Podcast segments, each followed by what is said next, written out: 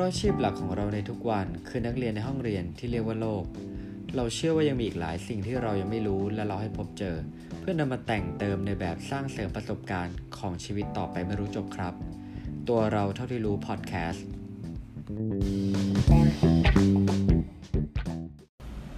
เราทุกคนคงทราบนะครับว่าความรู้นั้นคือรากฐานของความสำเร็จ ทุกๆสิ่งที่เรารู้เนี่ยจะส่งผลต่อการตัดสินใจ และการตัดสินใจเหล่านั้น จะเป็นตัวที่นำพาคุณ เข้าใกล้หมุดหมายของเรื่องต่างๆ ที่คุณตั้งเป้าไว้มากขึ้น สวัสดีครับ คุณอยู่กับผมตู้สิวัตรกับตัวเราเท่าที่รู้ EP ที่ 18 นะครับ ใน EP นี้ตู้จะมาชวนคุยถึง 4 เทคนิคการพัฒนาความจำเป็นบทความจากเว็บไซต์ Medium นะครับ ชื่ออาร์ติเคิลว่า how to train your brains to remember almost anything โอเคครับ จากที่กล่าวไปนะครับว่าความรู้นั้นมันสำคัญ แต่ก็นั่นแหละครับ ในขณะที่ผู้คนพยายามจะเรียนรู้ให้มากขึ้น ให้เร็วขึ้น แล้วก็มีลิ้นชักของชุดข้อมูลเนี่ยเพื่อที่จะหยิบใช้ได้ถูกที่ถูกเวลา แต่ความจริงที่แสนปวดร้าวครับ งานวิจัยบอกว่าในทุกๆเรื่องราวข้อมูลใหม่ ๆ ที่เราได้เรียนรู้เนี่ย ถ้าเราไม่ได้ทำอะไรกับมันเลย ภายในหนึ่งชั่วโมงครับ เราจะลืม 50%ของมัน และภายในหนึ่งวัน เราจะลืม 70%ของมัน และถัดไปอีกหนึ่งอาทิตย์ครับ เราอาจจะลืมถึง 90%หรือลืมมันไปเลยก็เป็นได้นะครับ โอเค วิธีการทำงานของสมองเนี่ย ที่บางครั้งเรามักจะจำเรื่องที่ไม่ได้อยากจำแล้วก็ลืมเรื่องที่ ไม่ได้อยากจะลืมเนี่ย เพราะว่าเราไม่สามารถไปติดฉลากกับข้อมูลสำคัญ เพื่อที่จะป้อนเข้าไปสมองได้มาถึงว่า สมมติเราเสพข้อมูลบางอย่างใช่ไหมครับแล้วมันเป็นข้อมูลที่เราคิดว่าเฮ้ยมันสาคัญ มันมีความรู้มีประโยชน์กับเราเนี่ย เราไม่สามารถสั่งสมองว่าเฮ้ยอันนี้ดีนะ เก็บเข้าไปแล้วก็ช่วยจำด้วยนะ มันทำไม่ได้ครับ เพราะว่าในแต่ละวันเนี่ยสมองเรามันมีเรื่องให้คิดให้จดจำตลอดเวลาดังนั้นหน้าที่ของมันอะ มันจะพยายามเคลียร์ข้อมูลที่ที่มันคิดว่าไม่สำคัญอะนะเออออกไปเพื่อให้มีที่ว่างสำหรับข้อมูลใหม่ๆเสมอ ข้อมูลแต่ละวันมันหลั่งไหลมามากแค่ไหน คุณผู้ฟังลองจินตนาการนะครับว่า บทสนทนาต่างๆ ที่คุณได้ยิน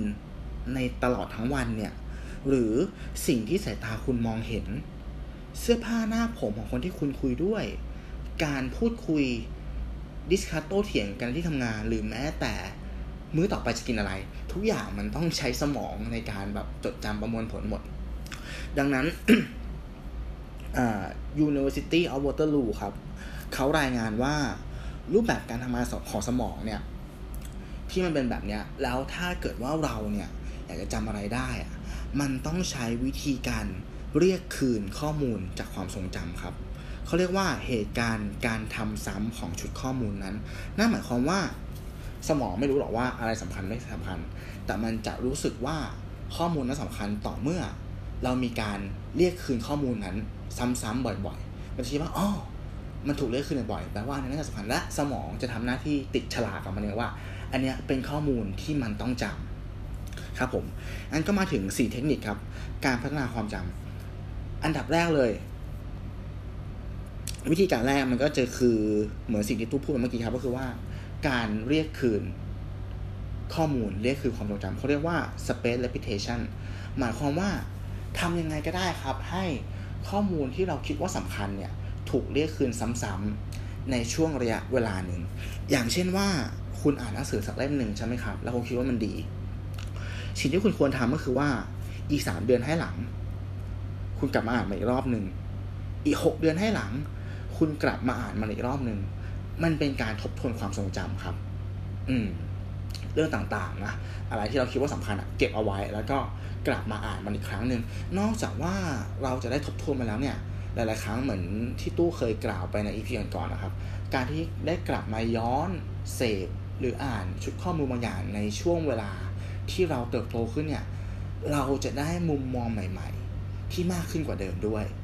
นะครับ มันก็คือเหมือน ทำแล้วได้มากได้ผลลัพธ์มากกว่านั้นขึ้นไปอีก เหมือนหนึ่งบนหนึ่งเท่ากับสามอะไรประมาณนั้น อันนี้คือข้อหนึ่งนะครับ space repetition ก็คือมีที่ว่างให้กับการเรียกคืนความทรงจำนะครับ2ครับ ก็คือ 50 50 rules กฎ50 50 ครับกฎ50 50ในที่นี้เขาอธิบายว่า จากปกติเราใช้เวลา 100%ในการอ่านหรือเสพข้อมูล ให้เราเปลี่ยนว่าเราใช้เวลาแค่ 50%ในการอ่านหรือเสพข้อมูลนั้น และใช้เวลาอีก 50%ครับ ในการนำข้อมูลนั้นอะไปเล่าสู่กันฟังให้กับผู้คนหรือบุคคลอื่นไอการเล่าสู่กันฟังในที่นี้มันทำได้หลายวิธีนะครับ อย่างเช่นว่าอย่างที่ตู้ทำอยู่เงี้ยมันคือคือการเล่าสู่กันฟังแบบหนึ่งทำพอดแคสต์เนาะหรือว่าคุณอาจจะเอาไปสอน เอาไปอธิบาย เอาไปเขียนบทความ หรือไปแชร์ให้คนข้างๆตัวคุณฟังก็ได้นะครับไอ้กฎ 50 50 เนี่ย คุณไม่จำเป็นต้องอ่านหนังสือจบทั้งเล่มนะ แล้วค่อยทำคุณอาจจะอ่านแค่บทหนึ่งก็ได้ แล้วเอาสิ่งที่ได้จากบทนั้นอะไปเผยแพร่ ไปเล่าสู่กันฟัง มันจะมีคำกล่าวหนึ่งของอดัมแกนส์นะครับเขาพูดว่า สิ่งที่ดีที่สุดเนี่ย ในการที่จะเรียนรู้บางอย่างจริง ๆอะ่ะ คือการที่เรา สอนมันด้วย เรียนและสอน เพราะว่าการที่เราพยายามจะอธิบายอะไรบางอย่างให้คนอื่นๆเข้าใจเนี่ย นอกจากว่าเราเนี่ยจะได้ทำการเหมือนเราต้องตกผลึกต้องย่อยมันเนาะ เหมือนเราเราการที่จะไปสอนใครเนี่ย เราเหมือนกับเราต้องบังคับให้ตัวเราเนี่ยย่อยและเข้าใจเนื้อหานั้นจริง ๆ อันนี้คือสิ่งที่คุณได้อยู่แล้วหนึ่งและสองก็คือสมองครับ มันจะทำการเรียกคืนความทรงจำเหมือนที่ข้อแรกที่ตัวบอก มันจะเรียกคืนมาเรียกคืนมา แล้วจะทำให้เราจำได้ มันเกิดการใช้ซ้ำนะครับ ต่อไปครับข้อ 3 ครับเขาบอกว่ามันคือ topic demonstration topic demonstration หมายถึงว่า ในการที่เราจะเรียนรู้ศาสตร์อย่างหนึ่งเนี่ย มันจะมี demonstration หรือ instruction ของศาสตร์นั้นๆอยู่สองคำนี้ความหมายคืออะไรครับ ก็คือคลิปวิดีโอ ที่แสดงการทำการทำของข้อมูลนั้นๆอะอย่างละเอียดถี่ถ้วน ถ้ายกตัวอย่างง่ายๆคือว่าสมมติคุณจะทำอาหารใช่ไหมลองนึกภาพนะครับ คุณอ่านหนังสืออ่านสูตรอะที่เป็นตัวหนังสือทั้งหมดเลยอ่าใช้ไข่ไก่สองฟอง ใช้น้ำปลาหนึ่งช้อนโต๊ะนี่นั่นแล้วก็ทำหนึ่งสองสามสี่กับคุณไปดู YouTube วิธีการทำไข่เจียว ที่เขาจะบอกเลยว่าเอาต่อไข่แบบนี้นะ ตีไข่แบบนี้นะอังกระทะร้อนก่อนรอสักพักหนึ่ง มีควันขึ้นมาขนาดนี้แล้วค่อยเทไข่ลงไป เราจะเข้าใจง่ายกว่านึกภาพหมอใช่ไหมครับ ดังนั้นไม่ว่าศาสตร์อะไรก็ตามที่อยากจะเรียนรู้เนี่ยถ้าเราสามารถหาข้อมูล หาวิดีโอที่มันบอกวิธีการทำอะ how to step หนึ่งสองสามสี่ห้าเนี่ยแล้วเราดูมันเนี่ยมันจะทำให้เราเข้าใจมากขึ้นและจำมันได้มากขึ้น ถ้าแชร์ประสบการณ์ส่วนตัวของตู้นะที่ตู้รู้สึกนะเวลาที่มือถือตู้เนี่ยทุกแอปต่างๆมีปัญหา แล้วตู้ต้องหาวิธีการแก้ไขอะ่ะ เอออย่างเช่นแบบเอ้ยเราอัปโหลดพอดแคสต์เข้าไปในช่องทางนี้ไม่ได้เงี้ยถ้าตู้ไป search หาข้อมูลที่มันเป็น article อะแบบทำหนึ่งสองสามสี่ห้าตู้จะทำไม่รู้เรื่อง แต่ถ้าตู้ไปเจอเป็นคลิปวิดีโอที่มันจะบอกเลยว่าอะ step หนึ่งนะ คุณต้องไปหน้าจอนี้นะ กดตรงนี้นู่นนี่นั่นอะไรเงี้ยเออนั้นเราจะเข้าใจมากขึ้น มันจะเห็นภาพมีภาพออกใช่ไหมครับ โอเคครับ ต่อไปมาถึงข้อสุดท้ายครับ ข้อสุดท้ายอยากให้คุณผู้ฟังลองเดาดูว่ามันคืออะไร เทคนิคข้อสุดท้ายที่จะทำให้เรามีความจำดีขึ้น ติ๊กตอกติ๊กตอกติ๊กตอกครับผมคำตอบคือการนอนครับ การนอนจะทำให้เราจำได้ดีขึ้น เพราะว่ามันก็คือการที่ทำให้สมองเราเนาะได้พักผ่อนเขาบอกว่า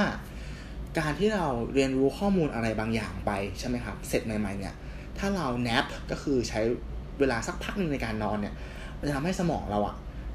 จัดการกับข้อมูลที่เพิ่งเข้าไปได้ดีมากขึ้น อันนี้คือแค่นอนแบบงีบสักแบบสิบห้าสิบนาทีนะ ถ้าสามารถนอนได้แบบเป็นชั่วโมงอะ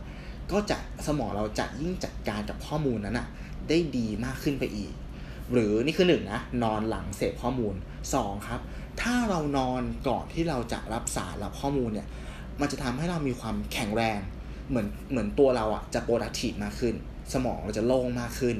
จะทำให้เราอะเข้าใจก็คือรับรับสารเนาะสมองมันจะมันจะมันจะโฟล์มันจะรับสารรับข้อมูลอะได้ดีขึ้นอ่านอนก่อนก็ดี นอนหลังก็ดี แล้วสุดท้ายข้อสามก็คือว่า การพักผ่อนอย่างเพียงพอ คือกุญแจสำหรับทุกอย่างครับมันจะทำให้ชีวิตคุณดีขึ้นมากๆ ถ้านอนพอ คุณผู้ฟังก็คงเคยเป็นเนาะวันที่นอนพอจะรู้สึกว่าสมองเรามันจะทำงานแบบ ไม่ไม่เต็มร้อยเปอร์เซ็นต์ใช่ไหมครับ โอเค ก็นี่คือทั้งหมดนะครับตู้ขอทุนอีกครั้งนึงเนาะว่าสี่เทคนิคมีอะไรบ้าง ทวนเป็นภาษาไทยแล้วกันหนึ่งก็คือ มีที่ว่างมีเวลาให้กับการเรียกซ้ำข้อมูล ถ้าข้อมูลไหนที่คิดว่ามีประโยชน์นะครับ ผ่านไป 1 เดือน 3 เดือน 6 เดือน กลับมาอ่านมาเสพมันอีกครั้งบ้างนะครับ 2 ครับ กด 50-50 จากที่เราใช้เวลา 100%ในการเรียนรู้ให้เปลี่ยนเป็นเรียนรู้แค่ 50 และใช้เวลาอีก50ครับเข้าใจตกผลึกมัน และนำมันไปเล่าสู่กันฟังให้คนอื่นนะครับ ข้อ 3 ครับ พยายามหาคลิปวิธี การสเต็ป by สเต็ปของการทำอะไรบางอย่าง ถ้าเราได้เห็นภาพนะเออเขาสอนเนี่ยมันจะทำให้เราอะจำได้ดีขึ้น แล้วข้อสุดท้ายครับ การนอนคือกุญแจสำคัญสำหรับการจำและก็สำหรับการใช้ชีวิต ขอบคุณที่ติดตามกันมาถึงตรงนี้นะครับสำหรับ EP หน้าผมหรือคุณหนึ่งเนี่ยจะมาพูดเรื่องอะไรก็รอติดตามชมกันต่อไป สามารถฟังเราได้ในช่องทางต่างๆนะครับไม่ว่าจะเป็น YouTube Apple Podcast Spotify Podbean Anchor แล้วก็เพจของเรา 1บวก1เท่ากับ3 Search เป็นภาษาไทย หรือตัวเลขก็ได้ ถ้ามีข้อติชมหรือมีหัวข้ออะไร อยากจะมาพูดคุยกัน สามารถ comment หรือ inbox เข้ามาได้เลย เรายินดีครับสำหรับวันนี้ผมตู้สิวัตรขอลาไปก่อน สวัสดีครับ